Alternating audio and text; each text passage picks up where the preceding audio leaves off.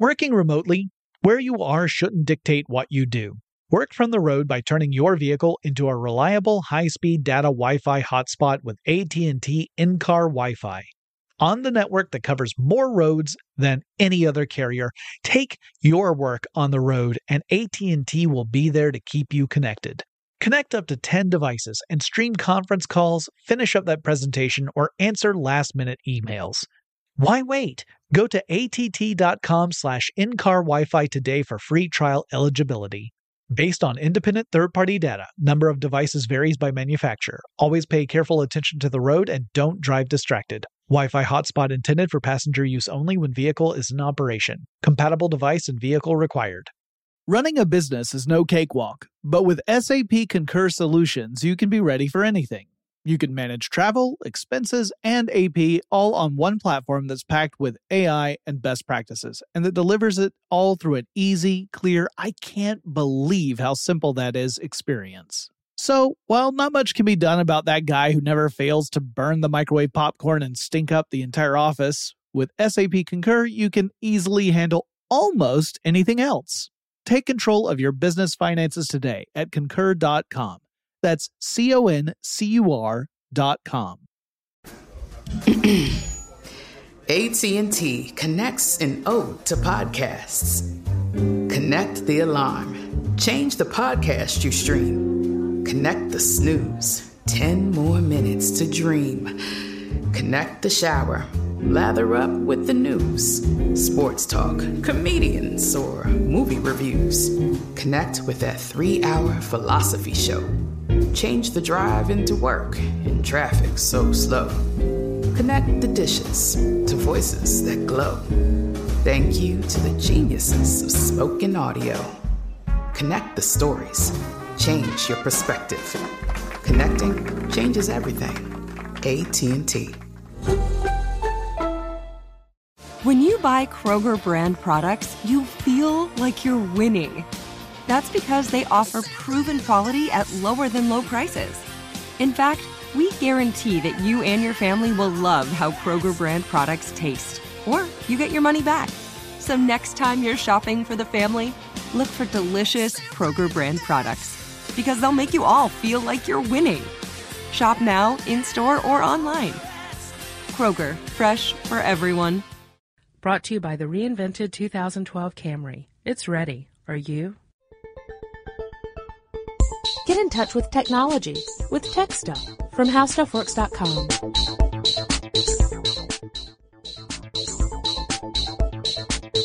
Hello again, everyone. Welcome to Tech Stuff. My name is Chris Pollette, and I am an editor here at HowStuffWorks.com. Sitting across from me, one of my favorite peeps in the whole world, is senior writer Jonathan Strickland. Is it a fast ship? It's the ship that made the Kessel Run in less than 12 parsecs. She's fast enough for you, old man. Yes, to get credit for this quote, you actually have to, you can't just name the original source. You have to figure out the secondary source Right. of that quote. Well, and to be fair, the secondary source uh, paraphrases the primary source. True. So, um, yes, we're going to talk today about Star Wars. This comes to us courtesy of a little listener mail.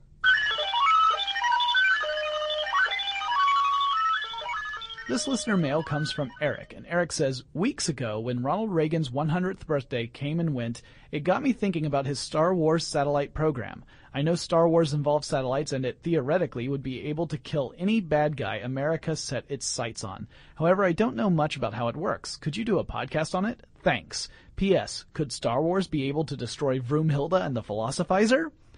First of all, Eric, uh, it's not an assassination system, it's an anti missile system, and second of all, nothing can stop Vroomhilda and the Philosophizer. At least we got that out of the Except way. maybe some bratwurst.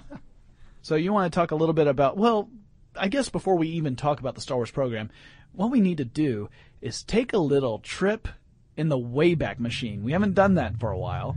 No, no. Did So, uh, uh, did uh, stuff you missed in history class bring it back? Uh, I, you They know were what? borrowing it. We actually we have a secondary unit Um, I, I when we when we did the renovation on the uh, the uh, the studio space, I made sure that we got a second one just for tech stuff. Okay, good because they don't leave it plugged in. Right. Well, this one over here, you'll you'll notice it looks kind Get of like it. a. Okay, works. so it looks like a third-hand um, police call box, but trust me, it'll it'll work just fine. So, Okay. So uh, let's uh, all right, get in. Okay. All right, I'm right behind you here. All right, you just budge over just a little bit. Unfortunately, this one is not larger on the inside than it is on the outside. Uh, let's just set this for October 4th, 1957, and uh, push the button, Frank. I can't reach the button. All right, I'll push the button. All right, and here we are, October 4th, 1957, in the what was then the Soviet Union. Get out. It is not roomy in here. Oh, sorry.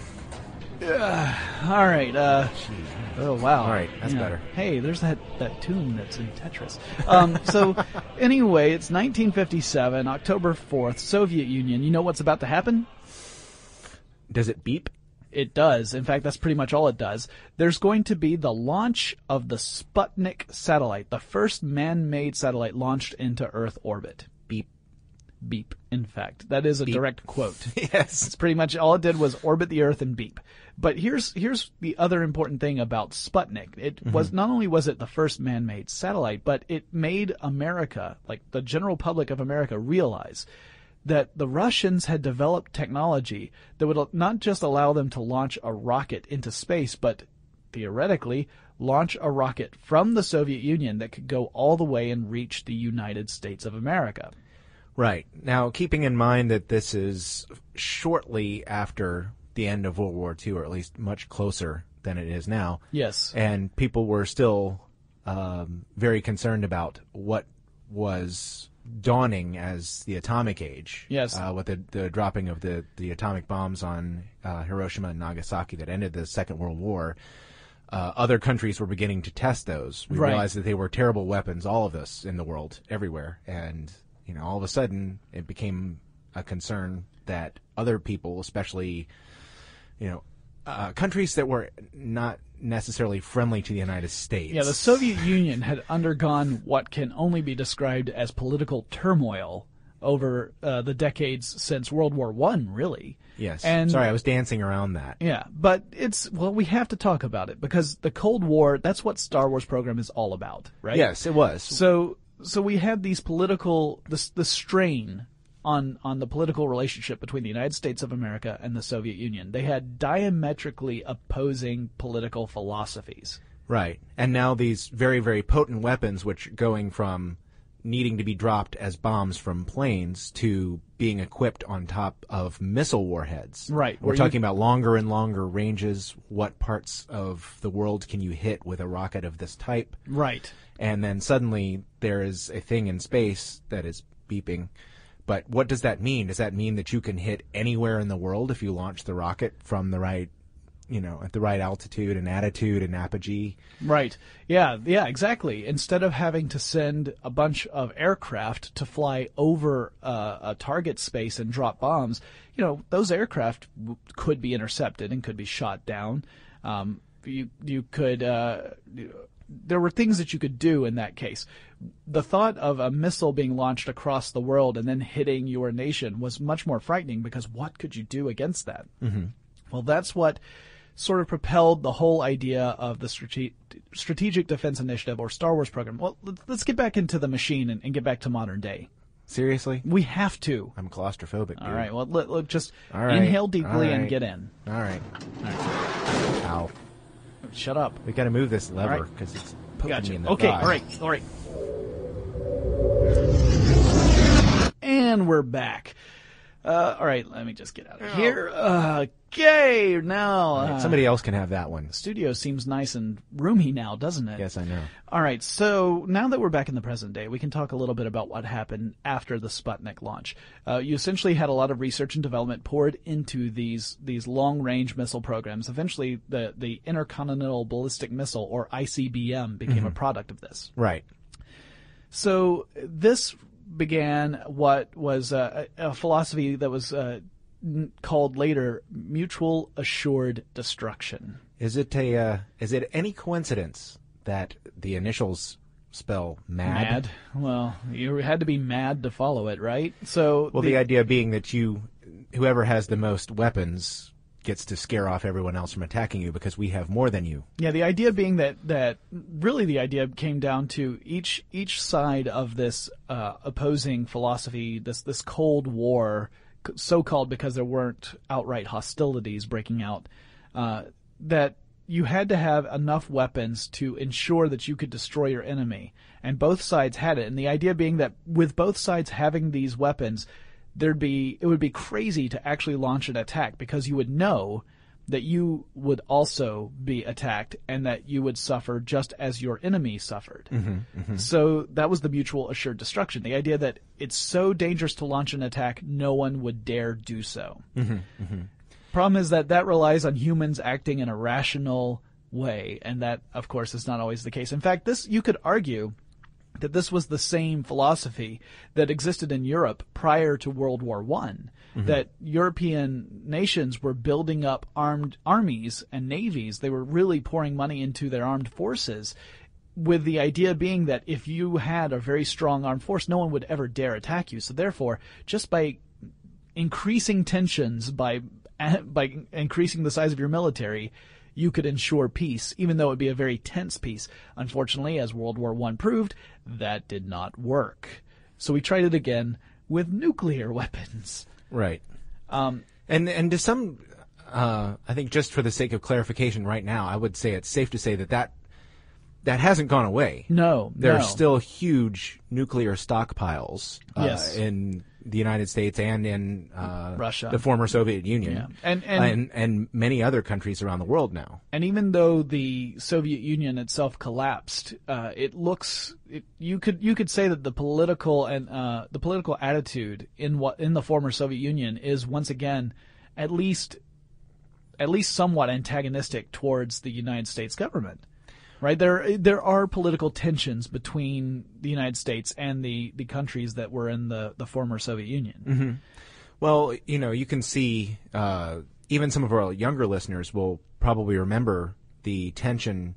Uh, if you follow the news at all, and I recommend that you do, Yes. um, the tension generated from North Korea's fairly recent tests in the last Yes, two or three yes. years, where they were testing nuclear weapons and, and missile technology, Yes. both. Um, and you know, of course, this causes a lot of tension with South Korea um, And Japan. and Japan, um, but also for, for other countries around the world, even even Europe, which you know probably you wouldn't think, well, you know, they're pretty far away. You know, still, it, it, it affects these things are no longer local conflicts Yes. with this technology. So, um, you know, the ideas are, it, it hasn't gone away, certainly. Right. You still have these political ideologies that are in opposition with each other, but then you also have like global corporations that span multiple countries, some of which have these political ideologies that conflict with the corporation's home country. It, it's made matters much more complicated. It's not just political; it's uh, financial, and you know, of course, we're all uh, nuclear weapons are non-discriminatory, right? They don't they don't target just military installations, military personnel. This is these are weapons that target enormous areas and essentially are going to wipe out uh, massive civilian populations were they to be um, uh, you know hit by a nuclear attack. So that's kind of what spawned this idea of the strategic defense initiative. And uh, you have you actually looked at the the announcement that kind of uh, uh, unveiled this to the world, right? Um, yeah, I, I, and in doing the research for this, this you can actually date the Strategic Defense Initiative back to a specific date. Although Yes. really the idea goes back farther. Right. But when people are picking a, a significant date in the history of the SDI, uh, most pick March 23rd, 1983, when President uh, Ronald Reagan addressed the country on issues of national security. Now, um, a while back, I actually had found a series of podcasts on presidents that were being offered by, um, I believe, PBS. They were free, so I downloaded and watched several of them, and I, I kind of, um, you know, Reagan's term, two terms were during my lifetime, but I don't remember a lot about about him and what he was like. And from what I understand, he, you know, although I think a lot of people see him as sort of a a militarist in some respects, because he did he did stress in this message, you know, look, we can't, we've got to be tough. we want to deter our enemies. But um, I think he was also he he kind of didn't like the stress, from what I understand. He, he the stress that that brings on because it's a stressful environment. Yeah. you're always wondering if you have more weapons than the other people, if your arms uh, caches, if you have more more soldiers and sailors and marines. Yeah, looking at It's- looking it's- at uh, at at stressful. Yeah, you start looking at statistics like if we were hit by a first strike, how many of our weapons would remain Right. operable so that we could strike back? I mean, when you're t- looking at that scenario, you're already saying we've been hit and we've lost a massive amount of our infrastructure, our citizens. Uh, we've taken huge losses. Can we strike back? I mean, when you when you have to ask yourself that question, that is, I mean, that's a tough question because you're already talking about defeat in a way. No one wins in that situation, right? Right, right. So um, he uh, in, in this particular speech it wasn't a particularly long address, um, but Yeah, it was like this was about four minutes, I think. Yeah, uh, it's not very long and it's easy to find, uh, but it, it's kind of interesting because it takes a different tack, if you will. Um, basically said, "Look, I want to offer you a different idea, an idea that might bring you hope, rather than trying to destroy our enemies outright necessarily. Why don't we embark on a plan to uh, to intercept and destroy these weapons before they reach us?" and that means we don't necessarily have we can we can focus instead on protecting ourselves rather than destroying our enemies. Um, although to be sure, uh, I, I'm sure that he wanted to rely on uh, uh, mutually de- assured destruction to some degree as a defense initiative, and I think you know frankly you could argue that it does have some value. Right. But you know, he said, "Look, let's instead of doing this, let's do something new and use. We've got a lot of technology available to us to make sophisticated weapons and defense systems. Let's create a network of defenses that will intercept and destroy nuclear weapons before they could actually reach us." Right. Um, and you know, he doesn't really get into a lot of the details in the address. no, that that comes later.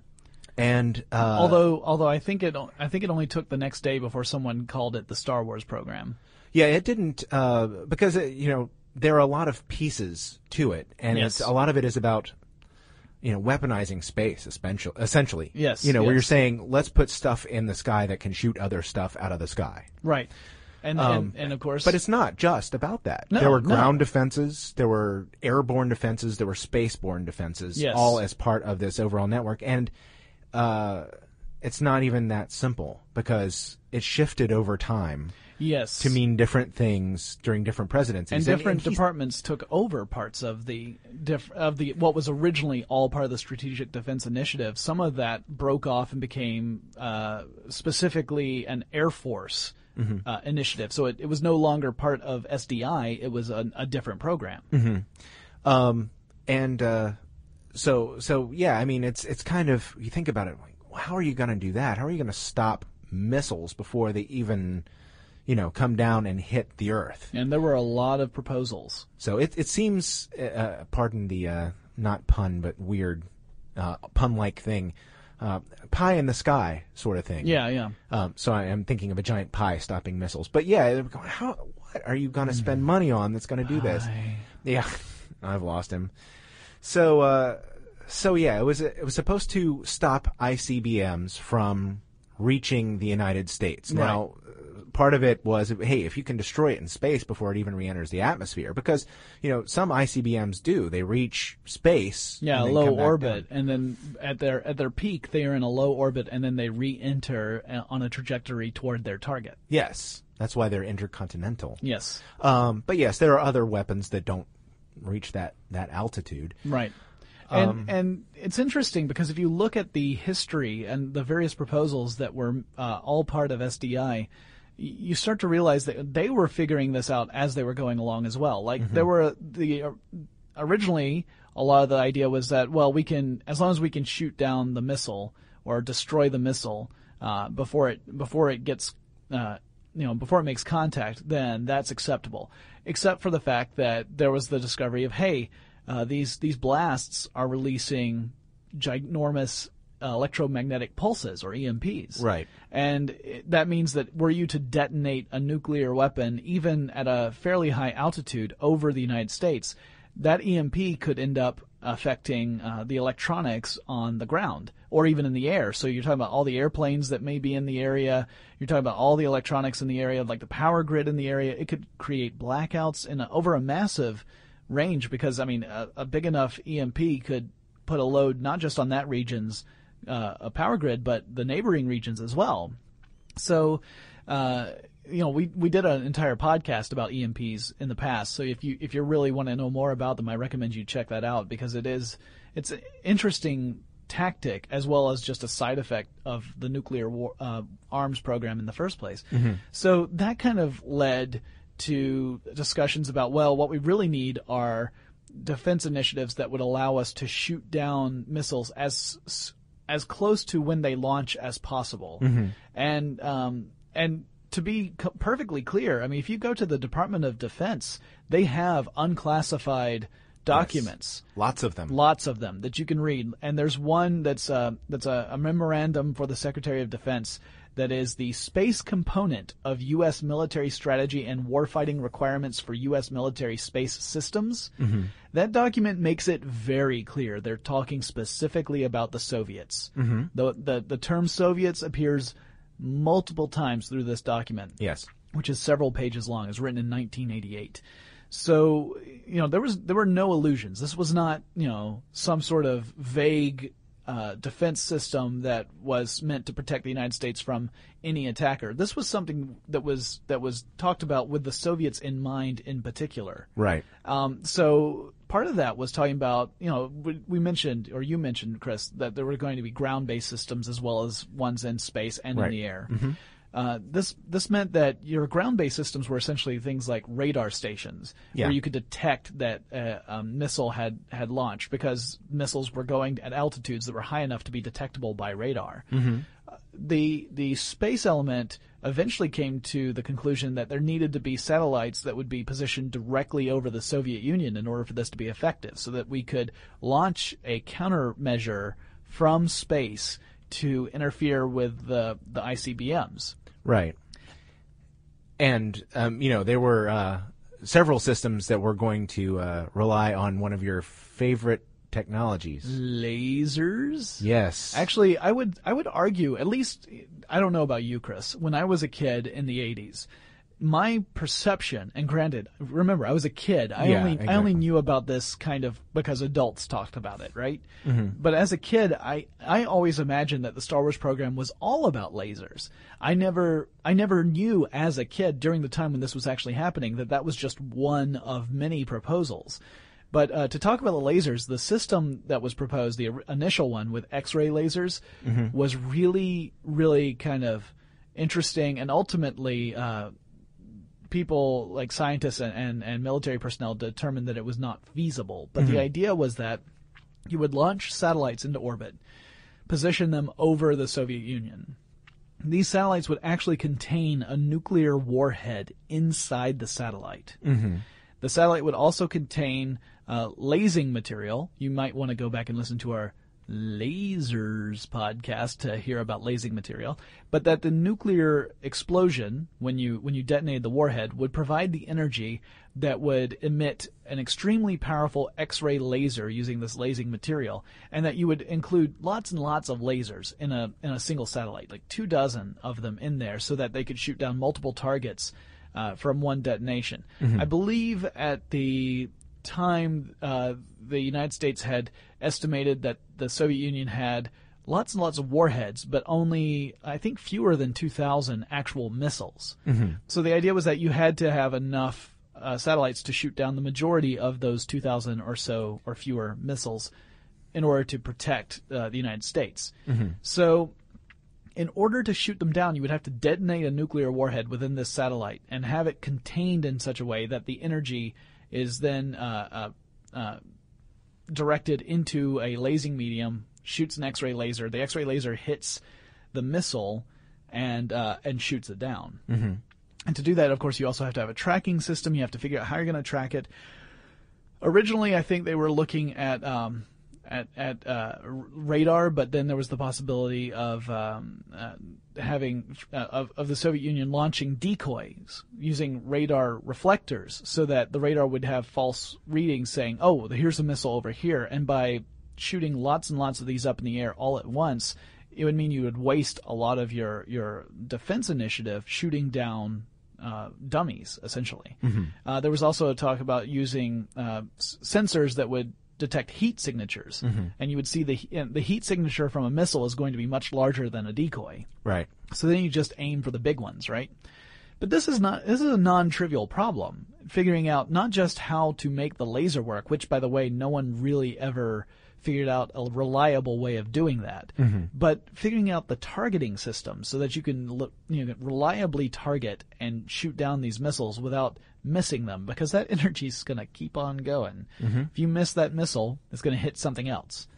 Stupid physics. Yeah, and we're talking X-ray lasers. I mean, these this is real uh, X-ray lasers powered by a nuclear explosion. This is a very powerful beam of light. And then you had, you know, the brilliant pebbles, Brilliant pebbles, yes, which were the uh, uh, um, basically autonomous spacecraft. yes, You know, just sort of coasting around up there looking for stuff to shoot down or collide with. yeah. A lot of it was was kind of the idea of not necessarily even shooting something down, but just putting something in the way Yeah. of the missile so that it would uh, it would end up destroying itself or falling to the earth. You know, something like that where. Uh, you're not you're not necessarily trying to destroy the missile in midair. Um, there were several missile systems that were uh, proposed where you would actually shoot a missile from space to the ICBM to destroy it. And the idea being that you wouldn't need as much fuel for the individual missiles or rockets or whatever you want to call them um, in the in the satellites that would be housing these weapons systems because they don't have to escape the Earth's gravity. They just have to be aimed at the right direction and fired. Uh, some of them were would have tracking ability so that they could change direction in mid-flight. I saw proposals for a railgun system. Railguns, in case you were wondering, use electromagnetic energy to propel a uh, a, a projectile down a pathway. So you're actually it's the same sort of thing like um, particle accelerators, right? Right. With a particle accelerator, uh, for example, the Large Hadron Collider, you want to accelerate a proton beam faster and faster and faster around a circle until it reaches the right speed where you make it collide with another proton beam traveling at the same speed but in the opposite direction. Right. You do that by using uh, magnetic force because you know protons are positively charged. So you use a negative charge ahead of the proton to pull it, or a positive charge behind the proton to push it, and you just you increase that frequency until it's moving at near the speed of light. Well, the railguns work on a similar idea, except you're using a physical projectile and you're using electromagnetic energy to to shoot the projectile out of the system. Uh, the big problem there was that even though it was possible to make a railgun, um, at the time it was they they could only fire infrequently. Like we're talking like once a day or once every couple of weeks because it just took so much energy to generate that and to make it work that you couldn't just reload and fire and fire and fire. Um, so in order for that system to work, it would of course have to be able to fire lots of times uh, in a in a short time frame. You'd also have to figure out, all right, well, what kind of projectile are we using? We have to have one that, if we're shooting it from space, the projectile has to be able to survive re-entry into the Earth's atmosphere. And so that there were a lot of problems with that. So we were talking about missile systems, projectile systems, laser systems. There were even systems that proje- that suggested nets, like uh, either missiles that would deploy a net that would foul an ICBM and cause it to to not uh, to well to detonate essentially. Um, and the more we looked into this, and we being scientists and engineers, uh, the more it appeared that at least based on the 1980s technology and even 1990s technology, this did span more than a decade. Um, and in fact, some of the elements are still in place in the in the United States military. Uh, it just became clear that there was no easy or feasible or cost effective way of deploying this. You know, you eventually had to come to the conclusion of does it make sense to pour billions and billions of dollars, or as Carl Sagan would put it, billions and billions of dollars into a program that you might not ever use? Right, right. And the uh, it did receive some initial funding from Congress. Yes. I mean, back in the 1980s, uh, people were behind the idea and, and you know jumped on uh, the chance to to fund this project.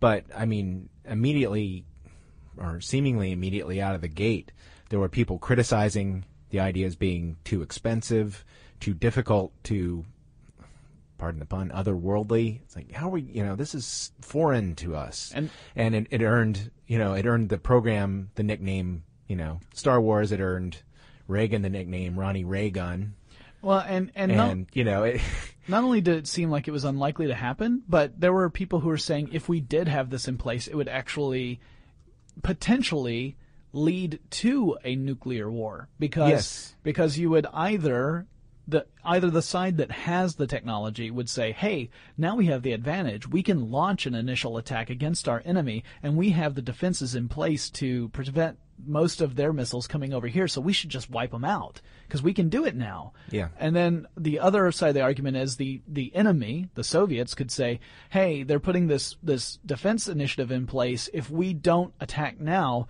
we're going to be at a weakened position. So we should attack before they get the defense system up." Yes. And, and then you you have you're you actually end up causing the very event you're trying to prevent. Yes. And the, the Soviets were working on their own version of the system. It, it escalated tensions in the Cold War. Yeah. Because suddenly we were embarking on this new project that um, was very scary because all of a sudden it, and, and Reagan was right in that it does take some of the sting out of the mutually assured destruction. So all of a sudden they're going, wait a minute, That's what we we can do. shoot at them, and then once they neutralize all our weapons or most of our weapons, they can shoot back. Or they can shoot at us before we can even shoot at them, and then they shoot all our stuff down. Exactly. Either way, that's bad for us. Yes, so that that escalated tensions just that much more. Um, but uh, and and the Soviets were working on their own system, Yeah. uh, which came to light years later. But um, And there, were- there were scientists and engineers who argued, even at the beginning, that really the answer to this was not building a SDI system, but using diplomacy to try and and uh, end the cold Cold War. And as we know, that eventually did happen. Although you could argue that we're in a new Cold War now, um, or at least the the beginning stages of one. The uh, but the diplomacy was what uh, several people had advocated for. And actually, that when that started to work, when the Cold War began to kind of unravel, that that was bad news for the SDI initiative. Which, by the way, it underwent several name changes. I, am just going to say SDI because it's easier. I don't want to keep on going back and forth. But it meant that um, getting funding for those programs was more and more difficult because there seemed to be less of a need for one. You started to have nuclear disarmament disarmament programs, which you know that that decreased the need for a, a space warfare initiative. Uh, some of those elements, though, still got funding and, and continued to uh, to be an important part in military strategy. I mean, a lot of our, our spy satellites came out of that program. And we've developed sensors and GPS systems that were initially, in one way or another, tied into SDI. And we've benefited from those. So, not everything in SDI was, was um, impossible or, or, uh, or too expensive or unnecessary. Right, right, and uh, some of it does, you know, have clear application. Now, I, I should point out, uh, I was curious about the GPS connection, and GPS did exist in in forms before SDI. So, Mm-hmm. Yeah. but you know, the the fact of the matter is, a GPS system is really very necessary to make something like SDI work if you were ever to do that. Yes. Also, it spawned a game for the Amiga called SDI, which is very much about what this would have been about if you could just make it happen. also Missile Commander. uh, and we should point out that some of this, some of the philosophies here have been used in in a smaller uh, uh, capacity. Like instead of it being a global system, there are theater systems. And when I say theater systems, I'm talking about regions in which there is an active conflict. Right. So, for example, in the initial, the first, uh, the first Gulf War, and the first war in Iraq, uh, we saw the Patriot system, and the Patriot missile system that was designed to shoot down incoming missiles. Yeah, anti-missile missiles. Yes. So that was that was a direct descendant from the SDI program. It's just it was a smaller uh, you know, surface-to-air missile system as opposed to one launched from space. Mm-hmm. But uh, the Patriot system that came direct directly out of the SDI initiative, and uh, I, w- another thing that I wanted to point out is that we're we're at a point now where a lot of the technology that was talked about back in 1983 is completely feasible and possible now, right? We've we've technologically advanced to the point where the, from a hardware perspective, Right. we could achieve many of the things that were um, were proposed during the initial SDI announcement. But uh, there's still some some other problems, not just the political problems and the ideological problems, uh, but actual technical problems. And I read an article uh, in Time magazine. The article was called "Computers, Star Wars, and Software." It was uh, written in 2005, and in it. Uh, there was a, a, a computer scientist named David Parnas who was a part of a, a committee that worked on. Uh, there was an advisory panel for the this initiative. The, the in time it just refers to it as the Star Wars program. Right. And Parnas said that he he resigned from the the panel out of frustration because he felt that the the goals they had were unachievable. And his his perspective was that there was in order for this system to work to have a a multi-satellite system designed to shoot down missiles incoming missiles meant that you would have to have a software program so complex it would be the largest and most complex program ever written. And you would have to have the most advanced computer system in the world to mm-hmm. run it because you would have to be able to identify target and eliminate so many uh, uh, missiles in such a, a relatively small time frame that uh, it would be it would be incredibly difficult, and it would need to work perfectly the first time it was used. Because if it didn't, you know, you how do you test that? You can't really test it until it's necessary. And his point is that no software program ever works perfectly the first time you use it. You have Right. to, you know, you run a program, you see where it works, where it doesn't work, you do quality assurance, you test it, you write down all the things that don't work, you go back to the drawing board, you start reprogramming it, you run it again, see if anything's fixed. Maybe you broke something even worse this time. Mm-hmm. And his point is that you don't get that chance with this system. And and if uh, if the system is not guaranteed to work perfectly, if it has to be this complex, if it requires the most advanced computer system in the world, you're talking about costs for something not guaranteed to work, and that therefore it is not a worthwhile endeavor. Mm-hmm.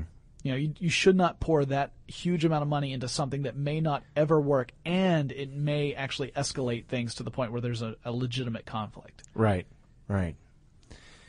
It's uh, you know, it- it's it's funny now. It, it seems much less of a big deal, but I remember a lot of stuff going on in the news Yeah. and just constant constant talk about the Star Wars program, and people still mention it now in legislative uh, sessions about sort of as a, you know, well, this didn't work, but you know, I think it in the end, or it, or I doubt you could really say this is the end. Even No, I mean no. some of it, some of it did survive, and some of it is pretty successful. Yeah. um, it's just not really in the way that it was originally. In, Yeah, not as a complete package. and not as a complete package. Um, but you know, if if it serves as a defensive deterrent against uh, having other people launch attacks against you, you know, it seems like the idea behind that is is uh, valuable. Yeah, the the concern now tends to be more toward uh, well, first of all, theater operations. Sure. So things that are happening in localized areas, you know, still worrying about those. But also, I mean, we have a whole new world now where we're talking about worrying of things uh, like uh, briefcase bombs, Yes. where you're talking about, you know, you've got all these warheads that were laying around, some of which were never installed in missiles because, like I said, they had they had more warheads than they had missiles to launch with them Yeah. and then not all of them are necessarily accounted for. Mm-hmm. And then th- so there's a worry that there may be warheads out there in the world that could be used for terrorist purposes. Mm-hmm. And uh, and you know that no SDI is going to prevent that because we're talking about you know deploying a, a, an explosive device, a, a nuclear device, uh, without ever launching a missile. Yeah, and an SDI isn't going to protect uh, soldiers from uh, IEDs, improvised uh, explosive, Explosive devices, devices. yeah. You know, things that are much smaller in scale, or people who are willing to sacrifice their lives for their cause Right. to the point where they will walk into a building and blow it up. um, you know, you can't you can't defend against that with something like an SDI. And and even SDI at its like like the best case scenario for SDI was not all about stopping every single missile. It was about stopping most of them. Right. Which would mean that no matter what, I mean, realistically, you have to say no system is perfect. You would not be able to stop everything, and therefore there would be losses. It was just a question of were the losses going to be um, mitigated enough for the system to be worthwhile.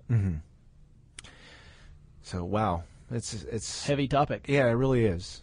But yeah, I mean, it's an, it, definitely an interesting uh, program that was was uh, uh, put into place, and you can see why it was, even though ultimately it may have been uh, the wrong direction to, to move in. I mean, at that point, the political pressure and the the the fear in the United States. I mean, I remember as a kid that the Soviets were supposed to be the bad guys. You know, I mean, even if it, if no one directly said that. I mean, here here's all I have to say: Wolverines. Uh, of course, now people are going to think that means North Korea because the new movie is going to have the North Koreans as the bad guy. But Ah, I see. yeah, but originally they were the Soviets in the, Right. the original version of that film. I'm sure some of you are going to have to look up what that movie is. Bonus quote. Yeah, Wolverines. Yeah, that's a nice hard one because it's one word. Yeah. Um, except for the fact that it's also a very famous one. So yeah, I mean there there was a very real concern both in uh, in the news and in pop culture that the Soviets were up to uh, dangerous activities, and it was our duty as Americans to make sure we supported uh, every option we had to try and head that off. And um, yeah, the whole patriotism directed toward supporting militar- militarism. I mean, it's it's a it's a sticky subject to talk about, right? Well, anyway, uh, hope you guys found that interesting. I, I personally think that that's a fascinating era of history, Yeah. and uh, hopefully one that we will not see necessarily repeated in the future Yep. because that's not cool.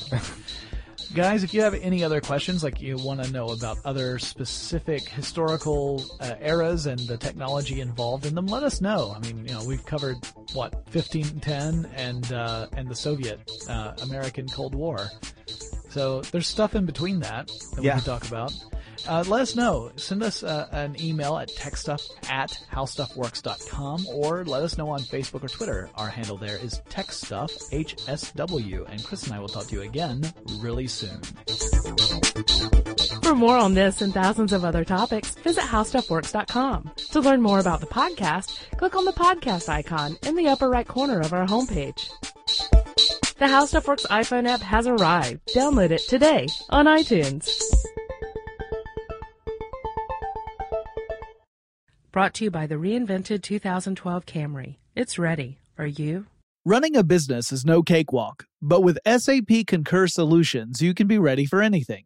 You can manage travel, expenses, and AP all on one platform that's packed with AI and best practices, and that delivers it all through an easy, clear, I can't believe how simple that is experience. So, while not much can be done about that guy who never fails to burn the microwave popcorn and stink up the entire office, with SAP Concur, you can easily handle almost anything else. Take control of your business finances today at concur.com. That's C O N C U R dot com. What do the most successful growing businesses have in common? They're working together in Slack. Slack is where work happens with all your people, data, and information in one AI powered place. Grow your business in Slack. Visit slack.com to get started. Viking, committed to exploring the world in comfort. Journey through the heart of Europe on an elegant Viking longship with thoughtful service, cultural enrichment, and all inclusive fares. Discover more at Viking.com. It's brand new, season two. I'm Marissa Thalberg. And I'm Stephen Wolf Bedata, and we're excited to be back having bigger, bolder, and always real conversations. Straight from the C suite front lines of marketing, media, and more. We have great friends joining from people you may know, like Wilmer Valderrama and Bobby Berk. And people you'll want to know. So grab a coffee or, hey, even an Aperol Spritz and come join us on America's number one podcast network, iHeart. Listen to brand new on the iHeart Radio app, Apple Podcasts, or wherever you get your podcasts.